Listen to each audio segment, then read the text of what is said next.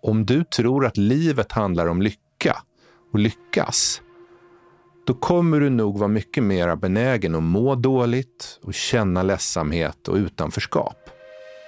Jag tror inte ens folk tänker på det. Det är väldigt roligt exempel att man har byggt den populäraste turistattraktionen är av ett av de största fiaskorna i svensk historia. Det löser man glatt biljetter till och vill titta på. Och det har jag tänkt på, vad är vitsen för barn att spela organiserad idrott? Det är att lära dem att förlora.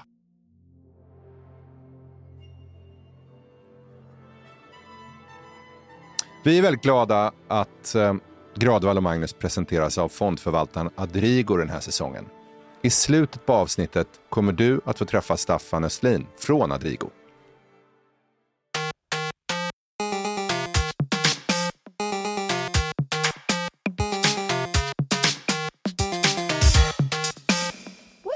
Välkommen till podden Gradval och Magnus. Jag heter Jan Gradval och jag sitter här med Magnus Lindqvist. Det här avsnittet heter Fiaskologi. Janne, har du gjort fiasko eller varit med om ett fiasko någon gång? Jag har absolut varit med om fiasko. Jag tänkte på ett. Jag var vikarie på Expressen när jag var 22 år och recenserade massa skivor och sådär. Det var faktiskt då de införde getingbetygssystemet. Det infördes 1985. Det har inte funnits längre än så. Och jag är faktiskt den första någonsin som har satt 5 getingar till ett album som var Tom Waits Rain Dogs, som fortfarande står sig, som tur är. Men någon sa på nöjesreaktionen att du som verkar kolla på så mycket film, ska inte du recensera lite filmer också? Så jag fick gå på lite filmer sådana här som ingen annan ville recensera, gav dem pliktskyldigt 2 getingar eller 3 getingar. Sen satt jag i biosalongen och var med om världens upplevelse. Jag tyckte att det här var en helt genial komedi och jag gav den 4 getingar.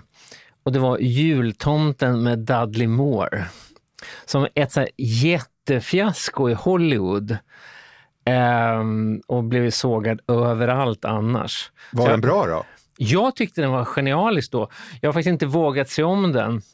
Men som ett exempel på fiaskot så har jag fått av vänner i present både VHS-utgåvan och DVD-utgåvan. Det står bara så här: Dudley Moore, Jan Gradval, 4 getingar liksom. Det var ju verkligen ett fiasko och jag fick inga mer frågor att recensera film efter det. Så att det var fiaskot på filmrecensentkarriären. Men ett fiasko som jag känner mer... Det här kan jag bara skämta om, men som sitter i kroppen på ett mer obehagligt sätt. Är när jag intervjuade Donna Tartt på Kulturhuset.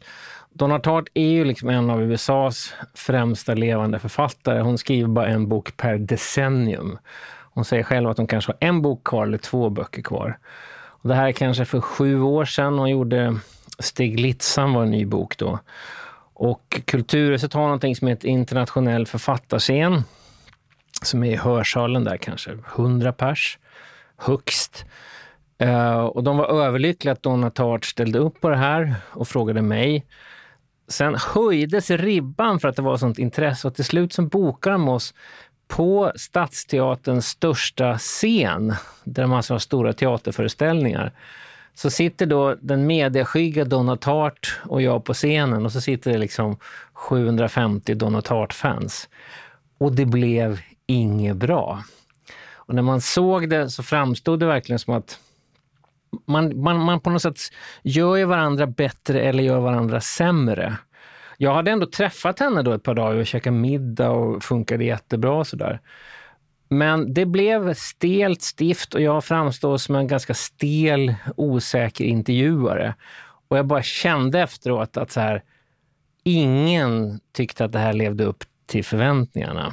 Hon sa efteråt på mig privat att hon bad om ursäkt och sa att jag bara det var helt blankt. Hon visste inte vad jag sa ibland och svarade bara kort. Hon fick liksom spel. Men jag kände det här, du vet, man träffar folk efteråt och känner att det här var verkligen ett fiasko. Jag bar med mig det här och det sänkte mitt självförtroende. Jag tyckte verkligen det var jobbigt. Så. Du fick ett R. Jag fick ett R av det. Så fick det... du inte av att ge 4 getingar till Dudley Moore? Nej, det kan jag mer tycka är mer som en rolig anekdot. Men den här episoden, även om kanske inte alla som satt där tyckte att det var ett fiasko, det var ett fiasko för mig, och jag känner fortfarande att jag blir lite kallsvettig när jag berättar om det. Du då, Magnus? Men det känns ju som att fiasko, för att det ska vara relevant, måste ha den här ärrande delen. Det gör en rädd eller ledsen eller osäker, och känns nästan som att man har någonting i ansiktet som andra ser, som att skammen syns. Skam är påtagligt. Jag byggde ju upp min karriär som föreläsare, och innan det var jag någon slags, provade på min lycka i demobandsvärlden, men den lyckan var inte så stor, så det blev aldrig någonting. Men föreläsarvärlden är ganska likt. Man får betala för att tala, man får en back öl för att tala, man får 1000 spänn för att tala, och fortsätter man göra det bra så kommer man ju upp till de stora arenorna och turnéerna, höll jag på att säga, men det var 100 000-tals kronor och Asien-turnéer och sådär. Jag kanske inte ska gå analysen i förväg, utan jag fokuserar på fiaskot. Så får jag ta hjälp av din analys sen. Men någonstans 10 år in i den här karriären så befinner jag mig plötsligt på södra Jylland. Och Jylland är lite som Danmarks Norrland. Det vill säga att de är oberoende och hårda och coola och det riktiga. Det är inte det här fjanteriet i Köpenhamn, utan det är liksom riktiga Danmark. Och då är jag inbjuden av en konsultfirma att hålla tal för deras kund, som är ett fantastiskt bolag som heter Linak. Otrolig story, så här, grundat på 70-talet av att sonen tog över pappans traktorreservdelsföretag och insåg att traktorreservdelar är ingen framtidsbransch, utan... vi ska göra om det. Vi ska använda traktorreservdelar och bygga höj- och sänkbara sängar. Och få ett världsmonopol på det. Så under ett antal år så är alla hotellsängar i USA som man kan ligga och kolla på tv i, och sjukhussängar, det är deras teknik. Och sen så när patentet håller på att löpa ut så gör de samma trick med höj- och sänkbara skrivbord. Och under ett antal år så är alla höj- och sänkbara skrivborden. Så det är ett fruktansvärt framgångsrikt företag. Drivet av vad som bäst kan beskrivas av 7 rika danska bönder och grundarens fru. Så det var en påtaglig känsla att inte vara i Kansas längre. Toto, I have a feeling we're not in Kansas anymore. För att ta Trollkarlen från Os-referens. Och då hade jag 2 timmar. Var på timme 1 så körde jag ju rutinen. Man kör sina hits och roliga slides och sägningar. Och du var inbjuden till någon sorts temadag då, skulle vara innovation. Ja, inspiration, innovation. Give our client a burning passion for innovation var briefen då. Men de här sitter ju som trötta och förstenade när jag föreläser. Och det ska man egentligen bara förhålla sig till på ett sätt. The show must go on. Många artister har pratat om tjänsteleende. Sitter du och spelar piano på Ica Maxis parkering och 2 pers sitter och tittar. Le som att det är 50 000. Men av någon anledning gör jag inte det, orkar inte. Så när det är dags för timme 2 och de har fått... kaffepaus emellan, och jag kommer ihåg att alla 8 stod och rökte utanför grundarens Jaguar på parkeringen. Så kommer de in, är det några frågor? Nej, alla sitter med armarna i kors. Då blir jag på dåligt humör. Och jag vill ju så gärna komma åt dem, och genom a burning passion. Så jag börjar liksom utmana dem och säger någonstans att jag tror det kommer vara ganska svårt att vara jysk gammal gubbe i en värld där som kommer domineras väldigt mycket av MBA-utbildade kinesiska kvinnor som flyger Emirates ekonomiklass runt hela jorden.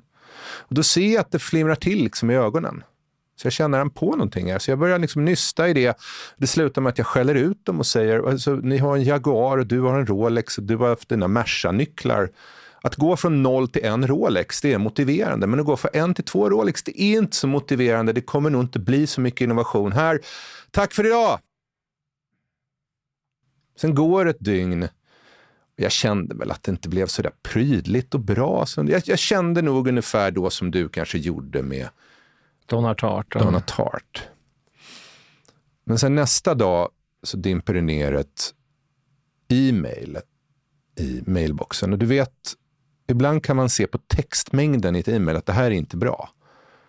Man förstår bara mängden text att det här är inte tack för igår, här är fakturadressen, utan man anar det här är.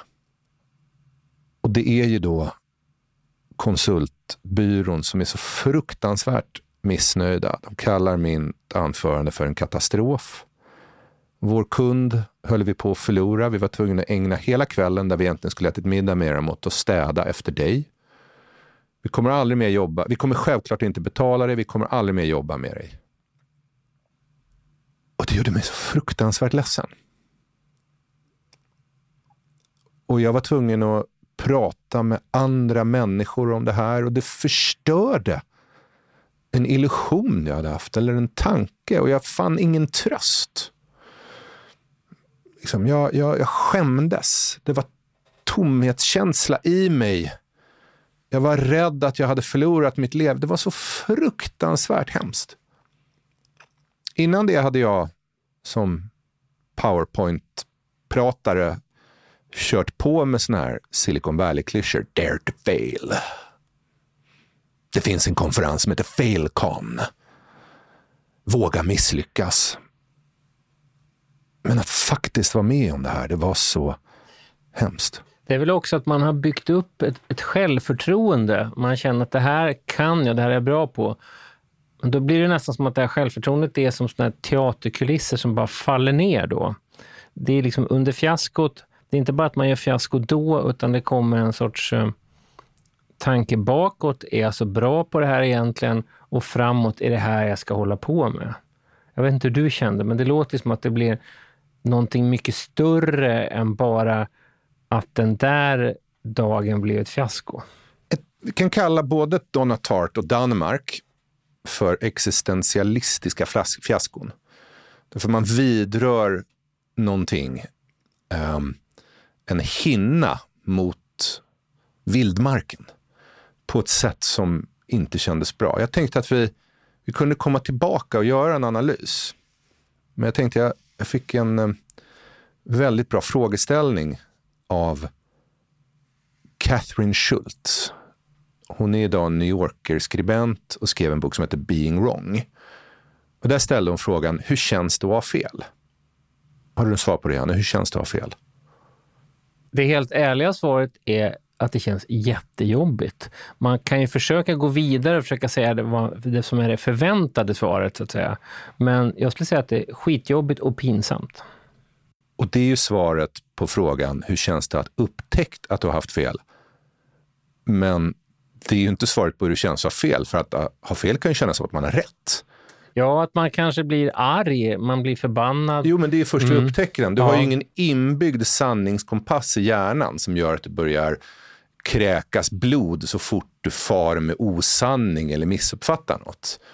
Och om senaste årens infodemi har visat något, så är det ju verkligen att människor kan ju ha enormt mycket fel men tro att de har rätt. Och det Schultz och andra pratar om här är skillnaden mellan single och double loop learning. Single loop learning, det är en enkel loop. Man provar något, det funkar, man gör det igen. Och loop menar man bemärks att det blir som en cirkel. Cirkel, ja. Man går runt. Jag gjorde en grej, alla var nöjda. Jag gör samma sak igen, alla är nöjda. Jag gör samma sak igen. Dubbel loop. Jag provade något, det funkade inte. Jag var tvungen att be mig in i nästa cirkel och fundera över varför fungerar det inte. Och sen måste jag experimentera. Och då funkar det kanske ändå inte, så prova. Och sen så kommer jag in och så fungerar det. Så det blir som en 8 istället för en cirkel. Det är klart att det kräver mycket mer, men det är utvecklande. När du säger att det blir som en 8 istället för en cirkel, double up, menar du då att när så att säga, cirklarna möts, det här korset, är det där som exempelvis då fiaskot kan ligga och sen blir det en ny cirkel? Precis. Framgångscirkeln och fiaskocirkeln. Ja. En bra poäng. Ungefär som Coops gamla logga. Det är egentligen fiaskologisymbolen från Menu. Mycket bra. Det finns ett citat där som jag tänker på. Apropå enkel framgångscirklar och fiaskocirklar. Det största misstaget man kan göra i livet och näringslivet, det är inte att misslyckas. Det är snarare att lyckas med något men inte riktigt förstå varför det lyckades. Nej, det där är jätteintressant. Jag kommer att tänka på i popvärlden när Cardigans blev ett av liksom världens största band och var framförallt superstora i Japan. Tidiga Cardigans, de hade ju sitt sound, ett ganska oskuldsfullt lite akustiskt sound.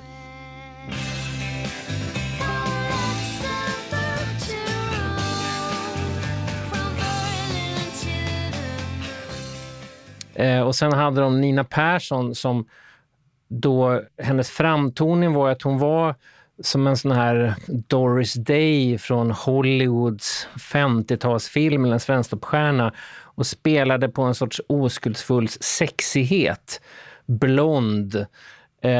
Och det gjorde att de stack ut från alla andra indieband med bara tråkiga män, så stack Cardigans verkligen ut från dem.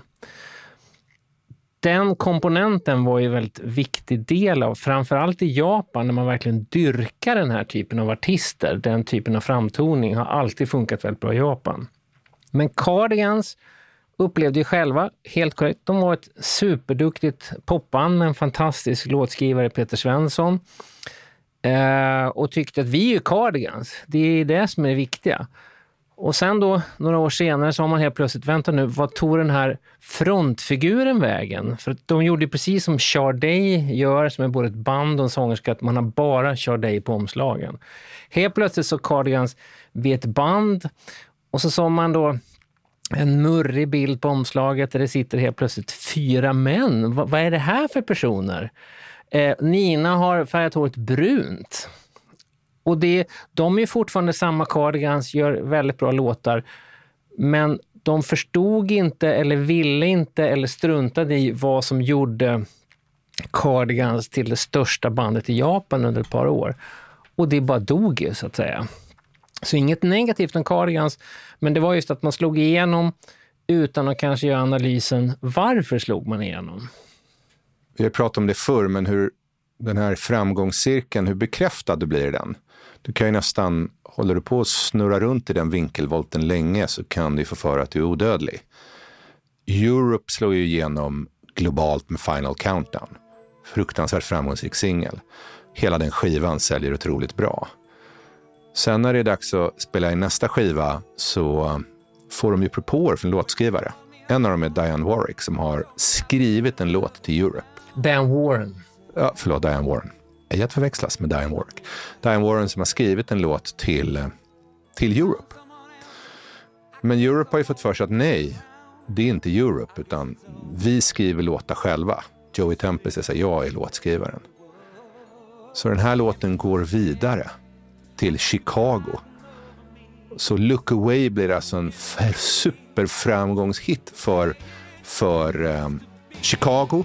Det är nästan på nytt födelse för dem. Lyssnar man på det så låter det som en Europe-låt. Och Europes karriär bleknar långsamt bort.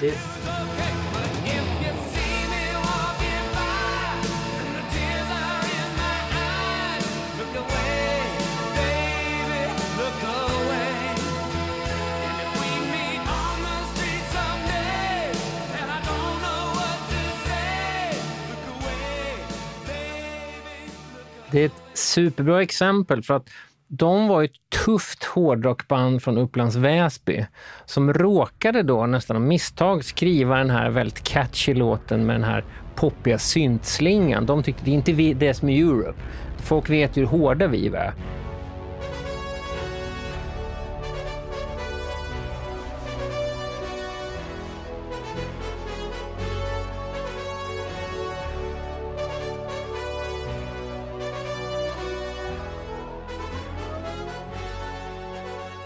Men när världen hörde så hörde de den här extremt catchy låten och tänkte att det här tycker vi om.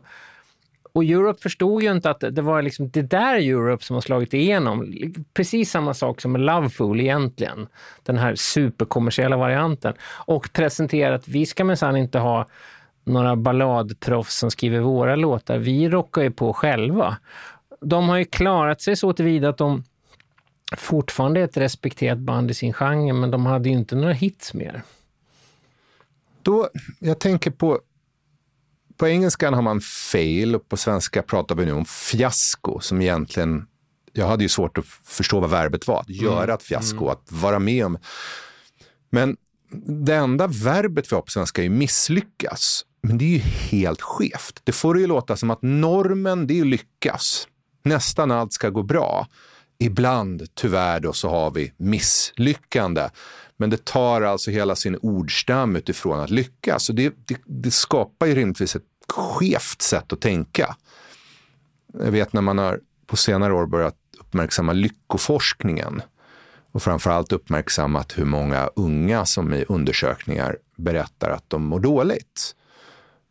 Utan att dra några långsiktiga växlar på det så kan man väl ändå säga, om du tror att livet handlar om lycka och lyckas, då kommer du nog vara mycket mer benägen att må dåligt och känna ledsamhet och utanförskap. Medan det all religion till exempel läran är ju att livet är mestadels lidande. Större delen av livet är ensamhet, sorg och motgång. Och förstår du inte det kan du aldrig bli lycklig. Så jag tror vi saknar ett ord på svenska kring det här. Mm, och det är det här... Fiaskot är ju också, ja, men det är på något sätt att det ligger automatiskt att man då ska undvika det, och om man har upplevt den typen av fiaskon som du jag beskriver så vill man ju verkligen bara vidare ifrån det. Men det är intressant om det kan nästan ligga någonting vackert i fiaskot. En kompis häromdagen skickade en länk med där Werner Herzog i nutid blir intervjuad av amerikansk skateboardtidning. De har lyckats få en sådär 7 minuters Zoom-intervju med Werner Herzog, den legendariska tyske regissören som gjorde kritikerhyllade, ganska smala, konstnärliga filmfestivalsvinnare på 70-talet. Men sen har fått en helt ny karriär som gör bizarra dokumentärer, är skådis i The Mandalorian. Och Rick and Morty. Och Rick and Morty, som ställer upp på allt nästan sådär. Det är ungefär som att Lars Norén helt plötsligt hade varit liksom gäst hos Jocke och Jonna. Det var liksom, ingen kunde förutse det här riktigt. Men i alla fall, då hade de fått nys om att Werner Herzog gillar skateboard, har vi hört. Stämmer detta? Och intervjuade honom om det. Och då säger han så här, ja, det stämmer. Vad han tyckte om är de här, man lägger ut bilder att man gör sina trick och bara misslyckas om och om igen. Man försöker åka på ett räcke, ramlar och slår ihjäl sig i trapporna och så gör man samma sak om och om. Till synes oberörd, för att det blir liksom fiasko hela tiden. Och det tyckte Werner Herzog, det var det han gillade med skateboard. Inte att de visar när de lyckas, när de vinner, utan de visar bara om och om igen när de misslyckas. James Dyson, dammsugentreprenören, han kallar det för bumping against failure. Alltså nästan som att man antingen är som en flipperkula eller som de här radiobilarna på nöjesfält. Man studsar hela tiden emot misslyckandet. Det tog honom alltså 5127 prototyper och 15 år för att få till den första modellen som man skulle lansera. Och han har till och med beskrivit sitt liv i termer av misslyckandena. Efter 2627 misslyckande prototyper så var jag och min fru panka. Hon fick försörja honom här under ett antal år. Efter 3727 prototyper så började min fru erbjuda konstlektioner hemma, privatutbildning. Och han pratade vilket barn föddes i vilken, så 5127 prototyper. Det här kallas ju ibland för, det var någon som sa, en produkt måste ha dött 3 gånger för att den ska kunna nå framgång. Och man skulle kunna kalla det för de 3 sorgernas förbannelse. Slack, det här samarbetsverktyget, började ju som ett utvecklingsverktyget dataspel som heter Glitch gick åt helvete. Instagram började som en geotagging-tjänst liknande Foursquare som heter Bourbon, som whisky. Kanske bästa exemplet på såna här är Natalie Imbruglias hit Torn, som hon når global framgång med slutet på 90-talet.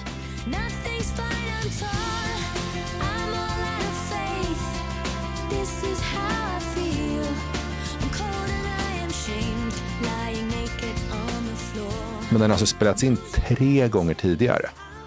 Först av en gitarrtrio, sen av danska Lee Sørensen.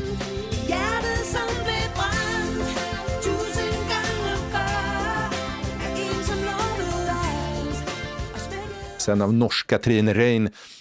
Och det här ser man ju väldigt ofta, de här mängden av misslyckanden eller fiaskon faktiskt som ligger till grund för att sen nå molnfri höjd.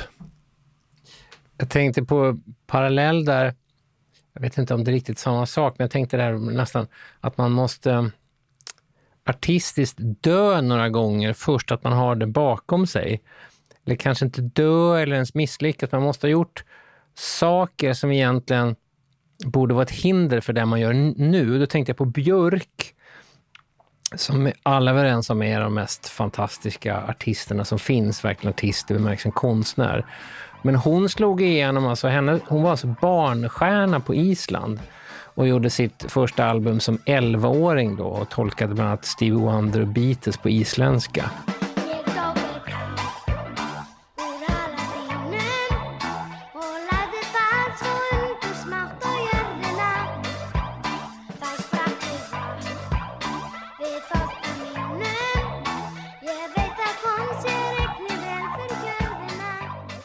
Tänker man någon artist i Sverige som 11-åring var med i motsvarigheten till Söndagsöppet och var liksom en gullig unge, det borde ju rimligen vara ett hinder i vägen för att sen tas på allvar som artist då. Nästa fas i Björk är att hon blir sådär anarkistpunkare och är med i bland annat KUKEL, som vi svenskar tycker är ett väldigt roligt namn, men det betyder inte kukel på isländska. Och då har man ju också motsatsen till att spelas på MTV eller någonting liknande. Sen då, först med band Sugar Cubes, men framförallt då som soloartist med Björk, så är helt plötsligt Björk artisten som alla vill ha en del av, som klockren på MTV, klockren på popomslag och bara befinner sig mitt i centrum på alltihopa. Men det är intressant, hade hon med sig erfarenheter från gulliga barnstjärnan och anarkistpunkaren då? Och det tror jag såklart hon hade. Det finns ett begrepp som beskriver vår samtid väldigt bra som heter framgångsteater, success theater. Det gick upp för mig när jag lyssnade på Serena Williams tränare Patrick Mouratoglou, som var väldigt inåtvänd som barn och blyg, vilket gjorde att han ägnade sitt liv åt att istället observera, vilket jag tror är väldigt många blyga människors uppfattning. Och då sa han att det här blev en väldigt bra förmåga sen att kunna observera det som coach, men han sa det att vi lever idag i en värld där folk fejkar hela dagarna, och som sportcoach måste jag ju förstå vad folk egentligen tänker. Så framgångsteater, vi remixar Björks uppväxt och transponerar den till idag. Då hade hon ju sannolikt hamnat på någon form av idolliknande program och antingen då dömts ut, sjunger falskt, låter inte träffsäker i tonerna när hon härmar Beyoncé-låten ungefär. Sen så hade hon kanske uppmanats till att ha social media där du ska hashtagga Girls Rule the World, och man får liksom hjärtan. Så man kan ju verkligen, när du berättar om resan via KUKEL och ensamma promenader, förstå hur viktigt fiaskologin är i skapandet av Björk. Du sa nu, det hade jag faktiskt tänkt säga, men jag glömde säga apropå de ensamma promenaderna. Jag intervjuade Björk en gång i samband med att hon skulle få Polarpriset, som råkar vara i New York för att hon var där då. Men då berättade hon om hennes sångstil, att hon har ju då sjungit när hon har gått på promenader i isländsk natur. Och då sjöng hon för sig själv. Och det blev ett sätt för henne att integrera med naturen. Hon sprang upp och ner för kullar. Och då blev det där väldigt höga toner, väldigt djupa toner. Att nästan en sorts andfåddhet präglade hur hon sjöng för sig själv i naturen. Och det är ju Björks sätt att sjunga. Så låter ju Björk.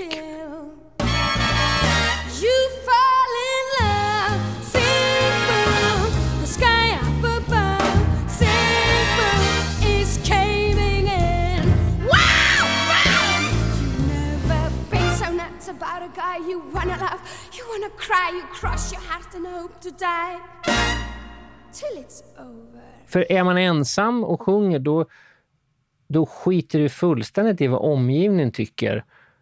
Och sen när du möter omgivningen, då riskerar du att detta uppfattas som ett fiasko. Så om vi går tillbaka då till Danmark och Donna Tartt. Ska vi börja med Donna Tartt. Hur kan vi förstå den här upplevelsen med fiaskologins hjälp? Ja, risken är att man blir så här skjortig och tycker att jag ska gå hel ur det här, så att säga. Och att man blir stärkt av det här fiaskot. På ett sätt så blev jag bara sänkt av det och tycker att jag fortfarande bär med mig det där. Men det var ju också en viktig sak när man sen då gör det igen på ett liknande sätt och det funkar, då gör ju det, den framgången blir mycket starkare av att man har då fiaskot i ryggen på något sätt. Vad ingen visste med det här med att på samma scen då på Stadsteatern, Kulturhuset, den största teaterscenen, så gjorde jag ett antal år senare en intervju med Max Martin inför publik. Exakt samma lokal. Man sitter två stolar på scenen. Det är egentligen bisarrt att folk ska sitta och titta på folk som sitter och pratar i en timme. Men då blev det ju precis som jag hade tänkt mig, som publiken hade tänkt sig. Så det var ju för mig en jätteviktig sak för mitt självförtroende, att det funkade. Jag gick tillbaka till fiaskot, ungefär som du hade gått och tillbaka till liksom Jylland och kunnat byta ut de här 5 sura bönderna mot en publik som tackade dig för att du påpekade faktiskt problemet med företaget. Du gjorde ditt jobb, men du sa det uppenbarligen på ett sätt som de inte alls var beredda på att höra. Minns ett citat av Oscar Wilde. Min pjäs var en framgång. Det var publiken som var ett misslyckande. Det är ju briljant. Ja, men det är skylla ifrån sig. Mm. Det kallas ju, psykologspråk har man ju ego defense mechanisms. För att behålla egot så skyller man ifrån sig. Man skyller på omständigheterna och sådär. Istället för att, som Brené Brown säger, own the narrative, äg berättelsen, ta ansvar, vilket du gör. Det finns ett bättre, mindre akademiskt begrepp än ego defense mechanism som är copium, alltså opium, någon slags mentalt knark för att orka med det jobbiga. Och jag ägnade mig efter Danmark väldigt mycket åt copium. Jag pratade med allt och alla om det här och kände att det skulle vara någon då exorcism av skammen. Men det blev vi varse då var ju att återigen repetera hela storyn för andra gjorde att man återupplevde det. Det blev inte tyst reflektion, utan det blev konstant exponering för det här för mig väldigt jobbiga. Och jag försökte liksom klamra mig fast vid andras förklaringar. Någon sa som du gjorde ditt jobb, eller de var ju dumma, eller det var gubbar. Och inget kändes liksom rätt. Sen var det en pilot som berättade för mig att när man analyserar när något går fel med flyg och flygande, så har vi någonting vi kallar för schweizerostmetoden. Eftersom flygande är en checklistebransch. Man kollar det där påslaget, det där av, hur ser det ut med bränslehastigheterna, fungerar motorerna, kan vi rötta, mår du bra och så här. Så checkar man, checkar, vilket gör att det är väldigt sällan en sak och fel. Utan schweizerostmetoden går ut på att man tänker att man har en schweizerost, massa hål i. Så hyvlar du den och så släpper du den från bordet på golvet. Så nu gör du en till ostskiva, så släpper du den och så hyvlar du 8-9 skivor. Har du lite otur nu, då landar de här skivorna på varandra på ett sätt så att det går ett hål rakt igenom dem. Det händer i princip aldrig, men det kan hända. Det är så flygolyckor sker. Det är inte att en sak är fel, utan det var en sak samtidigt som du var och samtidigt som jag gjorde lite fel. Så med den metoden kunde jag börja titta på det här Danmark-fiaskot. Och då såg jag lite följande. Nummer 1. Jag var trött. När jag satt och både bad till Gud och frågade Oblique Strategies-kortleken vad ska jag göra? Så drog jag ett kort, Janne, från den kortleken där det bara stod take a break. Jag hade ju flygit runt och levt ensidigt och varit olycklig och blivit, jag hade tagits från min fru och barn under många år. Jag hade varit paranoid kring att tjäna pengar och orolig för att inte räcka till. Och det här hade ju legat småpyrt i själen. Jag var trött. Det var ingen glad person som kom till Jylland. Men den andra grejen var ju att konsultbyrån i mitten, det var ju en mellanhand, och det blir som alltid med mellanhänder. Alltså, Janne, du borde verkligen träffa min trevliga vän här borta. Men det är inte säkert att du kommer tycka om min trevliga vän här borta. Jag är mellanhanden, och gör jag ett slarvigt jobb eller missförstår dig, Janne. Janne, du är alltid så rolig. Du har roliga anekdoter om Björk. Du borde verkligen träffa. Det här var en konsultfirma som hade sett mig när jag var glad med att visa PowerPoints. Men nu var jag inte glad längre. Sen här var det sista då, och det här var ju ett danska Linak. De var ju en otroligt framgångsrikt, duktigt, bra företag. Väldigt ovana att köpa konsulter och hade nog aldrig ens hört talas om vad en föreläsare var. Så när jag kliver upp där, och de gillar ju inte ens Köpenhamnsdialekt. Och jag pratade ju så här svängelsk-engelska med dem. Lång med någon ful scarf runt halsen. Så stör de ju så på mig. Och jag visar dem för lite vördnad och respekt. Jag blir som en bakterie istället för ett virus. Det finns inget bekant med mig. Och sen så, om man inte är van att titta, en föreläsning är ju en form av skådespel. Det är ungefär som ståuppkomedi. Det är ett kontrakt mellan publiken och personen. Nu kommer ni in här. Jag kommer säga opassande saker. Och alla ståuppkomiker vet ju att det är risk management. Vad kan man säga? Och jag måste ligga precis på gränsen. Så kan föreläsningar också vara. Men de är inte van, och det är inte kontraktet. Så den här kunden tror ju att det är en konsult som kommer in här. Och skäller på dem för att de kör Jaguar.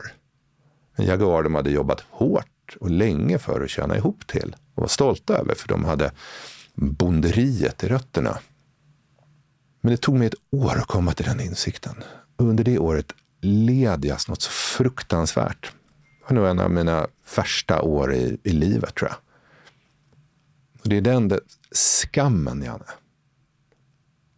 Skammen i misslyckandet. Jag vet när jag nyligen såg Ghosts in the Noonday Sun, som handlar om en ungersk regissör som heter Peter Medak, som var ganska stor sent 60, tidigt 70-tal, ska göra en påkostad äventyrsfilm med sin kompis Peter Sellers, som då är en blandning av de största skådespelarna i världen vi har idag.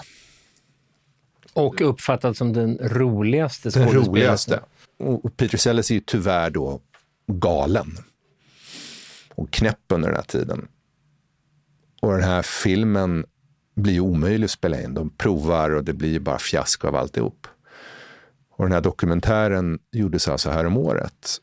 Och Peter Medak gråter fortfarande och är ledsen. Och när han sitter med Peter Sellers gamla agent så säger hon, but you have to let it go. Yes, I have to let it go. Men han bär med sig det. Och jag tänker, med den här skammen, Janne, hur...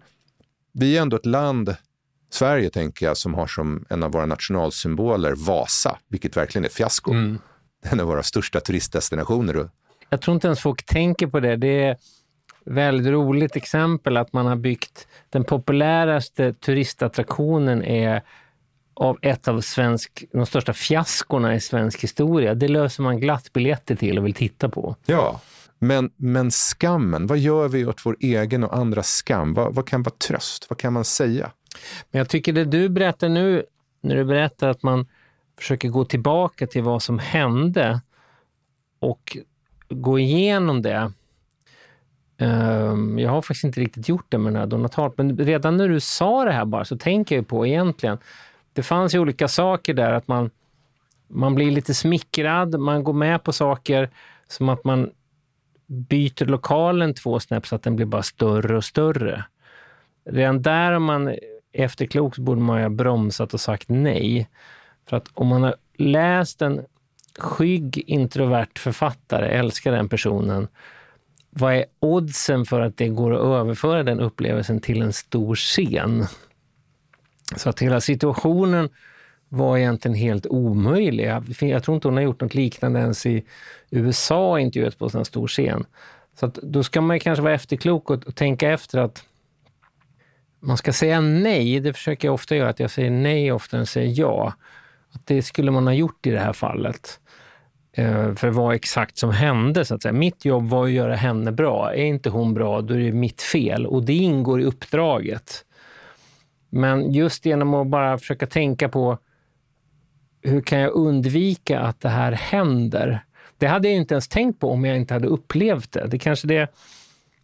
Vad tycker du att, vad betyder ordet fiaskologi som vi har hittat på i det här avsnittet? Vad betyder det för dig? Ja, men läran kring fiasko. Vad är det? Varför görs det? Och vad kan man dra ut det? Jag tänker på 2 saker, men dels en tweet efter det fiaskoartade efterspelet i amerikanska valet. Och apropå Donald Trump och stormningen av Kapitolium så var det någon som sa, och det här visar föräldrar hur viktigt det är att lära ens barn att bli dåliga förlorare. Och det har jag tänkt på, vad är vitsen för barn att spela organiserad idrott? Mm. Det är att lära dem att förlora. Ja. Med vördnad. Ja, det gör ont. Du blir ledsen. Nu går vi vidare. Men får för få människor lära det för att du har sån här hetsiga Lidingö-farsor som bara vill vinna eller tror att nu handlar det om medalj och guld och framåt, då lär du inte att förlora. Nej. Det är Trump är ganska uttjatat exempel överallt så man får vara försiktig med. Men det mesta jag tycker man lär sig om hans personer då, när man läser hur han spelar golf, att han har ju konstant fuskat hela tiden och instruerat caddies och har med sig extra bollar och sånt, så att alla har krattat för att Trump kan fuska i golf. Så att hur man formar en person så att säga, och hans speciella förhållande till sin farsa, det verkar ju också väldigt komplext. Han är den som har fixat det så att säga, men han har aldrig behövt höra nej, medan folk runt omkring honom har kraschat. Jag fick ett tips av en kristerapeut som jag gick av, så hon sa, du får se lite på de inre rösterna och känslorna och skammen som jobbiga barn. De kan fan inte ta plats hela tiden. Ibland får du säga, håll käften, sitt ner, ni har liksom ingen plats här. Jag var ju delvis fostrad i den psykoanalytiska skolan, men den kan bli förältande. Så jag tror att sätt ett bäst föredatum på skammen och fira liksom skambefriade dagen. Så tror jag att fiaskologin kan ge tröst. Bäst föredatum är ju... Det ska man liksom överföra till fler saker faktiskt. Bäst föredatum är någonting som man kan ta med sig från kylskåpet till verkliga livet. Ur frysboxen till verkligheten.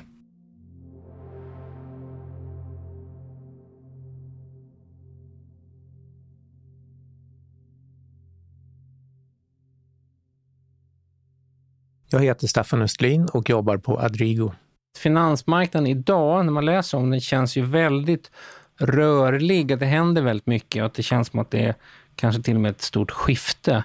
Jag tänker på musikbranschen runt millennieskiftet där allting förändrades. Hur känner du? Hur ser du på finansmarknaden just nu? Just nu så är det ganska dramatiskt. Men vi kan säga så här att egentligen sedan början på 80-talet så har vi sett att fondsparandet har ökat och sparandet individuellt i aktier har gått ner. Det har varit en trend.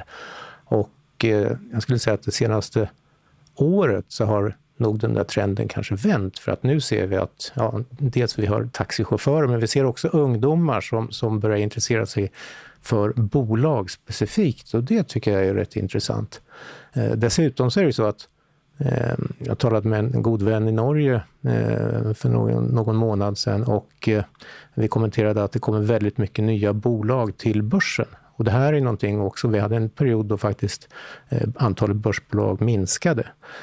Och han kommenterade så att jag hade ingen aning om att det fanns så många intressanta bolag i Norge. Men de här har ju varit då naturligtvis privatägda, och att som fondförvaltare då ge en möjlighet för privatpersoner att komma åt den här typen av investeringar tycker jag också är rätt intressant och bra. För en privatperson är det ganska svårt att vara med och bevaka alla. För det känns ju som en slags demokratisering, jag vet inte om det är rätt ord, med hela processen, att det helt plötsligt kan sitta, precis som att det kunde sitta en 14-årig tjej och vilja göra syntpop, så kunde man göra det. Nu kan man sitta som en 14-åring och vilja ha investera, då kan man göra det med en app. Det måste ju förändra ganska mycket. Förändrar jättemycket, och inte bara appar utan hela digitaliseringen och hela mediesamhället förändrar ju. Allting går ju extremt mycket fortare idag än vad det gjorde. När jag började i branschen så fick man vänta på ett fax. Och hette man som jag Östlin så fick man faxet sist.